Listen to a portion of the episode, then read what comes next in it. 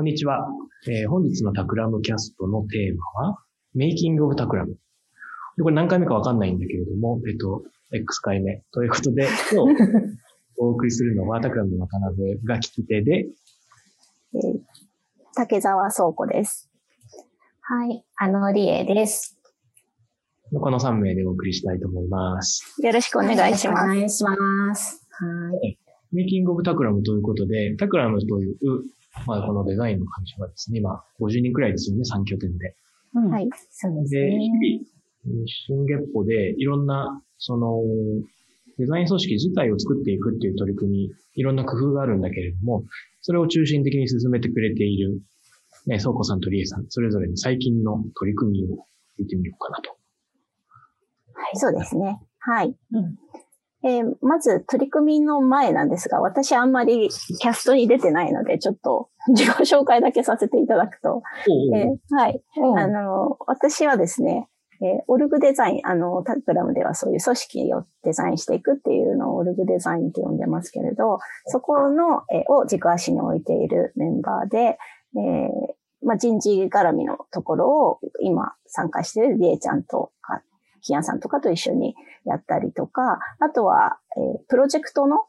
えーマネ、マネジメントアシストっていうのをやったりとか、えーアカウンティング会計周りとか、結構こう、守備範囲が若干広い形で、オルグデザイン全般を見ているような、そういう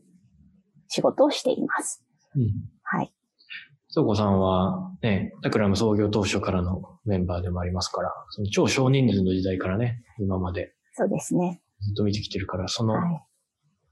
い。いろんな経験を今日も聞きたいなと思いつつ、で、せっかく自己紹介してくれたから、リーさんの自己紹介も すいませんねああ、そう、そうですね。なんかお久しぶりですね、キャスト。なんか、この、コロナでね、なってから一回、そういえばキャスト出演したんですけれども、まあインターネットワーク環境、自宅のインターネットワークワーク環境が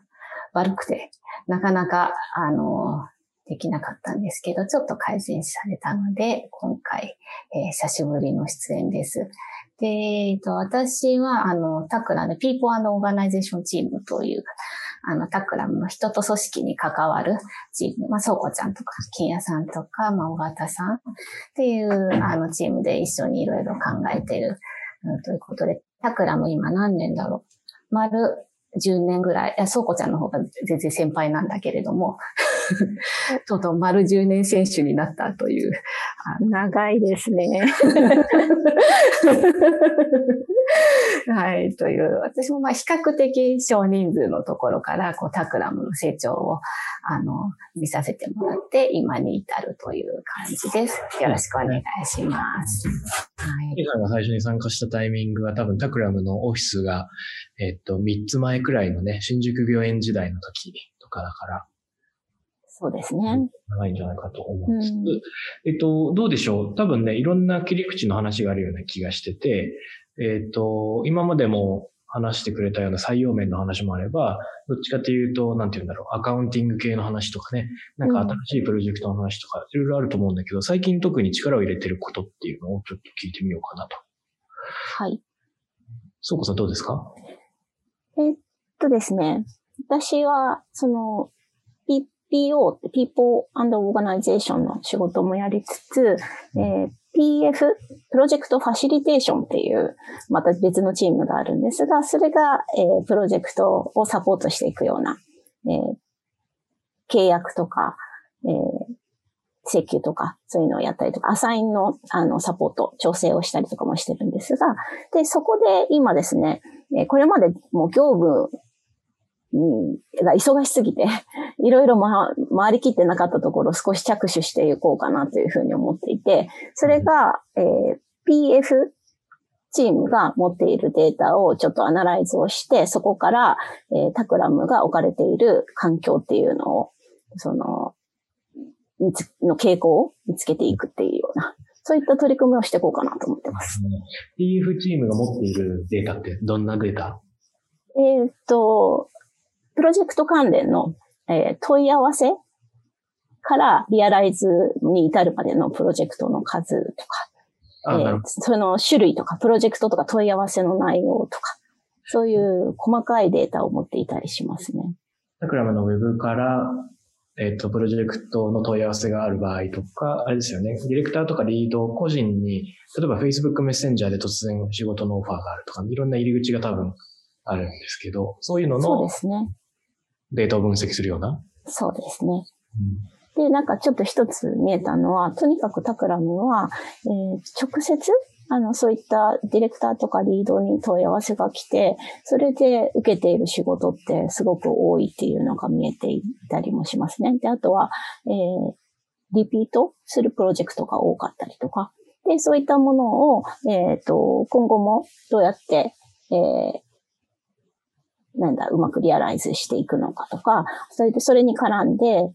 ーメンバーを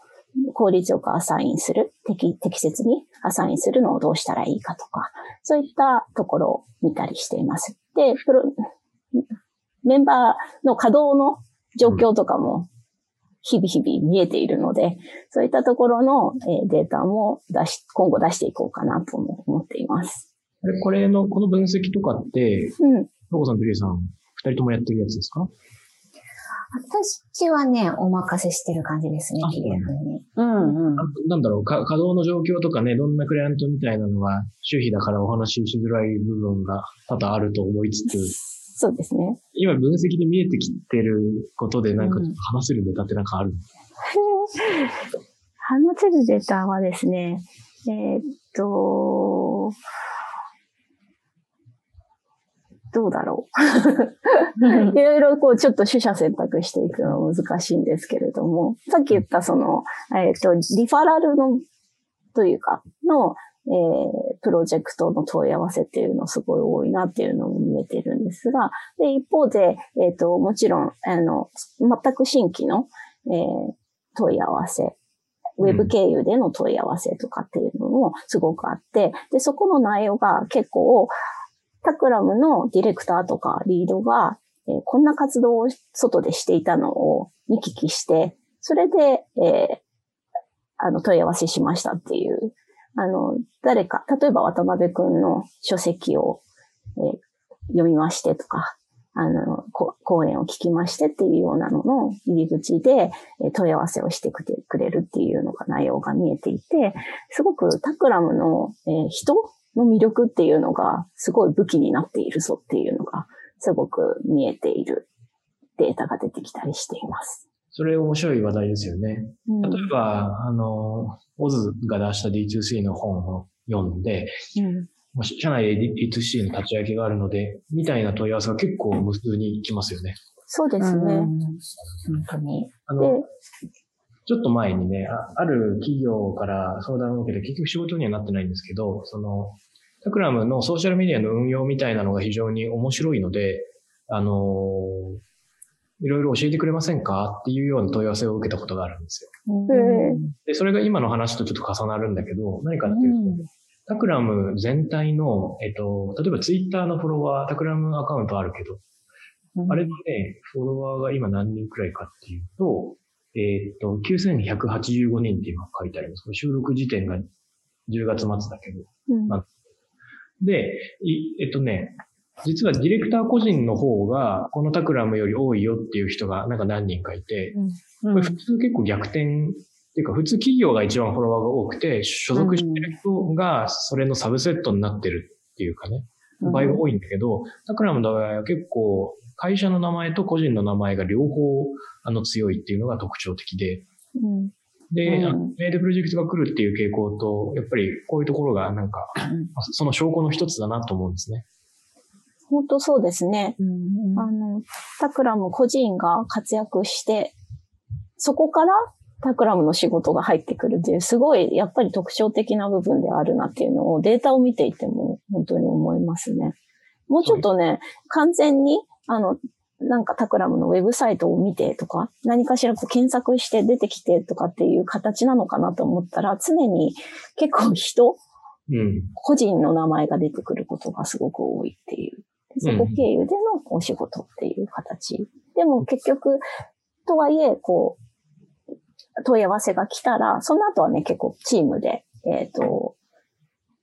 プロジェクトをランさせるっていうふうにはなりますけどね。その個人で、あの、やるっていうよりは、チームで対応ではあるんですが、入り口が個人の名前っていうのが。結構ありますよね。うん。例えば、Q ちゃんって、あの、サウンドデザイナーの彼なんかは、あの、Q ちゃんがサウンドデザインができるっていうことを知っていて、あの、指名で、Q ちゃんの稼働確保お願いしますみたいな連絡が、たまに僕の Facebook メッセンジャーに来たです。うん僕の稼働はいいじゃないいい話だと思うんだけど、その一人一人のキャラクターが世の中に伝わっていくと、そういうふうにちゃんと指名で仕事が入る人がどんどん増えていくっていう傾向があるのかなと思って。うん、ドクラムは、ね、自分たちのバリューの一つに、コレクティブオープンネスみたいなのを掲げてるけど、まあ、相手の組織は、あの、なんと言うんですか？野号の名前が大きくて、その、のれんの価値みたいなのが大きいので、タクラムだったらこうみたいなこう味があるんだけど、タクの場合は、そこにどんな個人が集まっててどういうチームなのかっていうところの、その固有性自体が、まあ、タクラムらしさを作るっていうね、まあ、その個人の関係がやや逆転してるのが面白い特徴なんじゃないかなっていう話。うん、そうですね。タクラムで繋がりつつ、活躍は個人でっていう、うん、感じが面白いですよね。そう、まさにその関係が。うん。うん OK。そんなのもありつつ、リエさんどうでしょう？他に最近タクラム作り、オルグデザインに取り組んでること。はい。えっとですね、この一年、あの、機運としてなんだろう、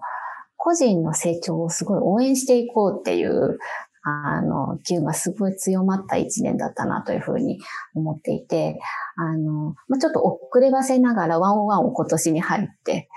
まあ、始めて、あの、まあ、ディレクターが、まあ、メンターとなって、社員一人一人のいろんな話を聞いたり、応援をしていくっていう取り組みが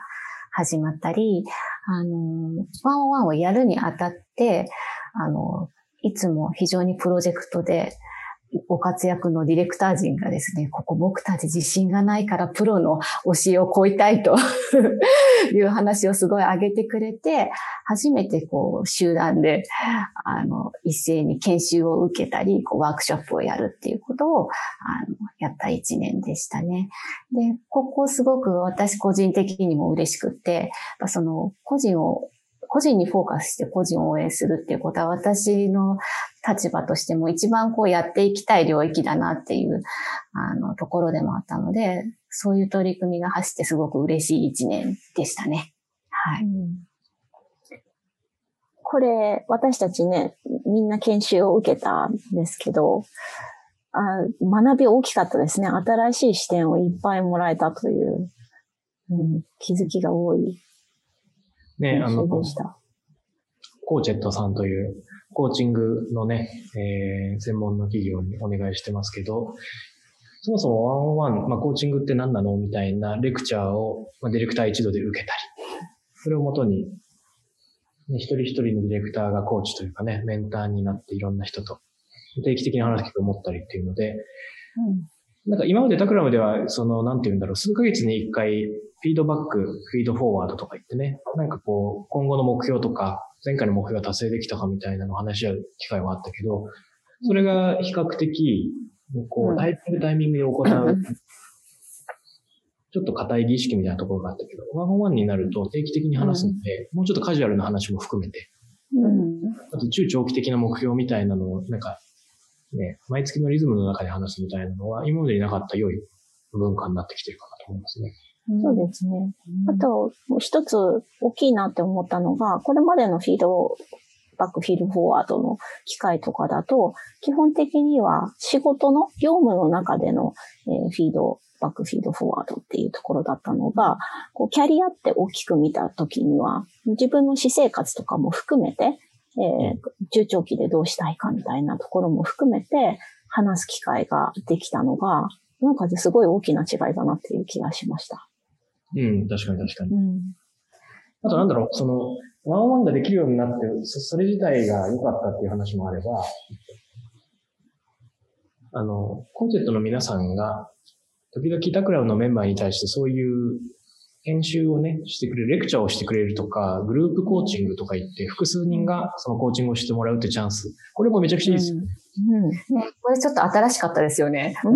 今日も午前中、グループコーチング受けて、タクラムのリード全員とディレクター全員とね、うん。さっきみんなでやったけど、なんて言うんだろう。なんか自分たちだけでやると、やっぱり司会進行する人とかがちゃんとアジェンダをまとめて進行するんだけど、うんそれとは違った、なんて言うんでしょうね。全員が均等に公平に参加している感じっていうのが、うん。なんか今までにないあったかさがある。うん。うん。うん。うん。あ、渡辺くんも一参加者だなって思った。あ、そうそうそうそう。あう。ん。ーうん。そういうのはね。今日のテーマはなん。だっけあの、イインクルーシブとデサイシブ。まあ、いろん。な、うん。意思決定するときに誰かがバシッと決めるデサイシブな感じを選ぶのか、それとも、ね、いろんなことを包括、まあ、いろんなメンバーの意見を取り入れる包括的なインクルーシブな形が良いのかっていう、その、あえてそれを両極だと捉えたときに、インクルーシブのいいとこ、デサイシブのいいとこ、それぞれの弊害みたいなのをみんなで意見交換っていうそんなテーマだったけど、これ盛り上がりましたよね。ねポラリティマネジメント？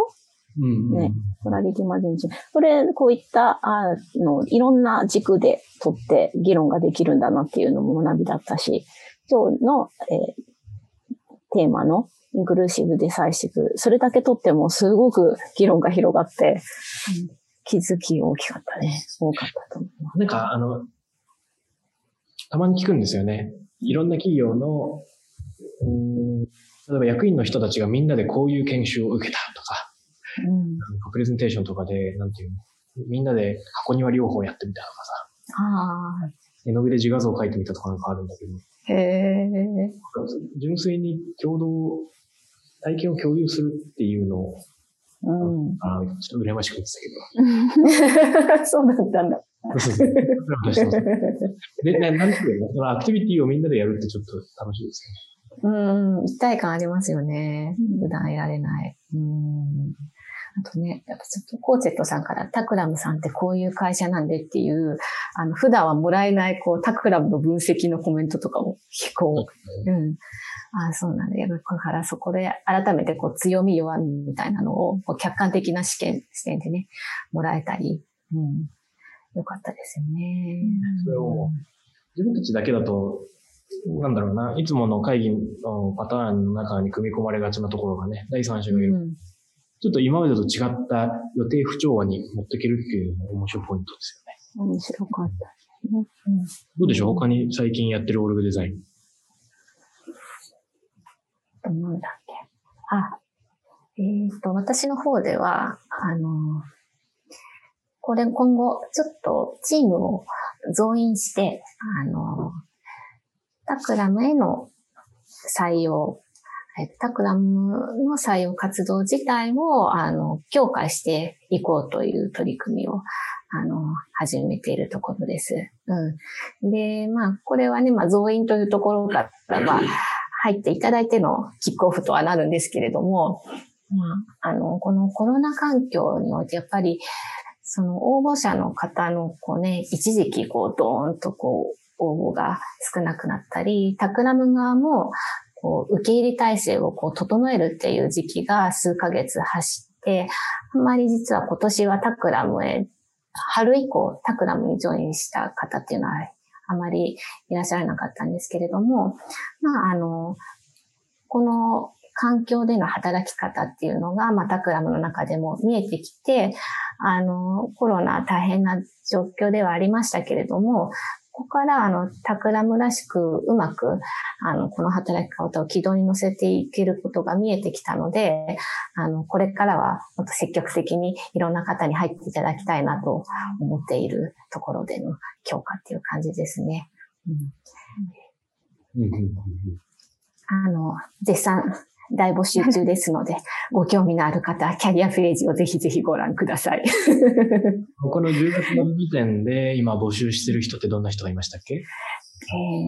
あの、まあ、全般的には、あの、常に募集してるんですけれども、特に、あの、グラフィックデザインの領域の、まあ、デザイナーだったり、アートディレクターだったり、うんまあ、ビジネスデザインの領域、うん。まあ特に、あの、人手不足感、あと UI デザイナー、おおそうですよね。ね。うん、そこは、あの、そのエリアは非常に人手不足感が強くてですね。うん。ね、感じです。あの、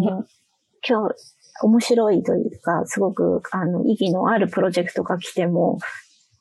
やりきれない。人がいなくってやりきれないみたいな、で、泣く泣くお断りするっていうようなプロジェクトも出てるので、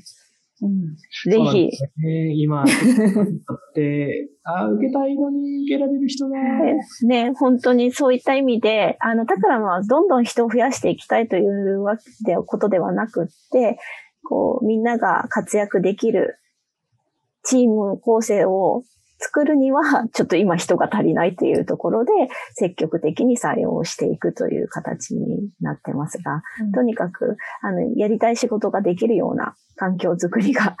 できたらいいですね。うん、まあ確かに今アートディレクターとして活躍しているのがね、バースとミート君の二人だけだから、うん、そうなってくると、グラフィックデザインとかブランディングのプロジェクトで、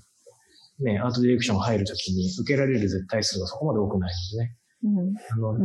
確実に不足している部分は、ぜひ補いたいと思っていて、で、あの、もしかしたらタクラム昔の社名がタクラムデザインエンジニアリングだったから、結構メカっぽいのかなとか、ソフトウェアエンジニアなのかなっていう印象、未だに結構持ってる人いるみたいで、なんというか、アップルコンピューターがアップルじゃないけど、デザインもをやるけど、でも、もっといろいろあるよ、みたいなところがあるので、その筆頭がね、グラフィックだったりすると思うから、ぜひ、うん、あの、興味ある人は、なんか申し込んでみていただけたら嬉しいなと思いますよね。うん。うん、そうなんです。他にも何かあったっけ？なんか、喋ってないことありますか？あと、ね、私とかは手動じゃないけど、結構こう、カルチャー、カルチャー、カルチャーデック作りとかも、えー、タクラムの中では進んでいて、このリモートの環境で人も増えていってって言った時に、タクラムのカルチャー、コアな部分っていうのをちゃんと保持しながら、タクラムらしく成長していくっていうのの、そういった土台作りっていうのを今、急ピッチでやっている形ですよね。で、渡辺くんすごくそこに、あの、コミットしてくれて、日々、アップデートしてくれてると思うんですけど、そのあたりの活動どうですか？あの、金屋さんが週に1回か、そこら、あの、1時間ほど必ずカレンダーで確保しているカルチャーについて考える時間というのがあって、しかもそれがあの T2T 化してるんですよね。別にそこはあの授業を行うとか、レクチャーが行われるわけじゃないんだけれども、まあ、誰でも入ってきて一緒に議論しようよっていう感じになっていて、で、僕よく入るんですよ。金屋さんは、うん、てかよく入るようにした。うん、あの、もともとは、うん、何なんだろう。もしかしたら、おじとかたけしが何ヶ月か前かはね、頻繁に入ってたかもしれないんだけど、あ、なんかみんなで話進んでるみたいっつって、この議論に置いてかれちゃったら寂しいみたいな思いで、ある時からガシガシ参加するようになったんだけど、うん、そうするとね、意外と金屋さんしかいないっていう日も多いんですよ。あなんか意外にみんな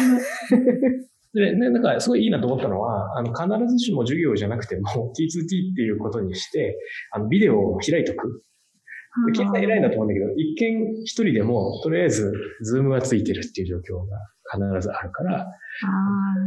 入っていくと、あ、こんにちは、みたいな。ちょっと遅刻しても金屋さんがちゃんとビデオつけてるみたいな。で、議論したり、お互いに、じゃあカルチャーデックのこの部分の文章を分担して書いてみようとか言ってね、分担で作業したりしてますけどね。うん、なるほど。そうそう。で、今日なんかもディレクターのみんなとカルチャーのこと話し合ったけど、発見はあれでしたね。なんか、あの、スタートアップで事業会社でこのサービス運営してますとか、そういうプロダクトがありますとなると、そのプロダクトの成長自体が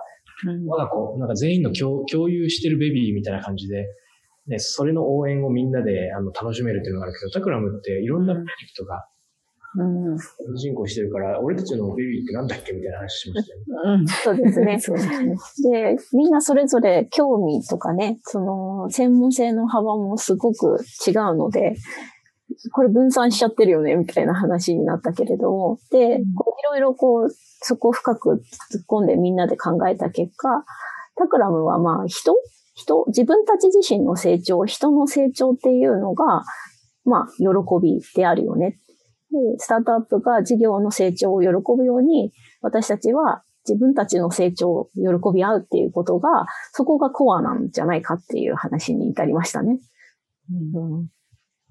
まさにまさに、その、ね、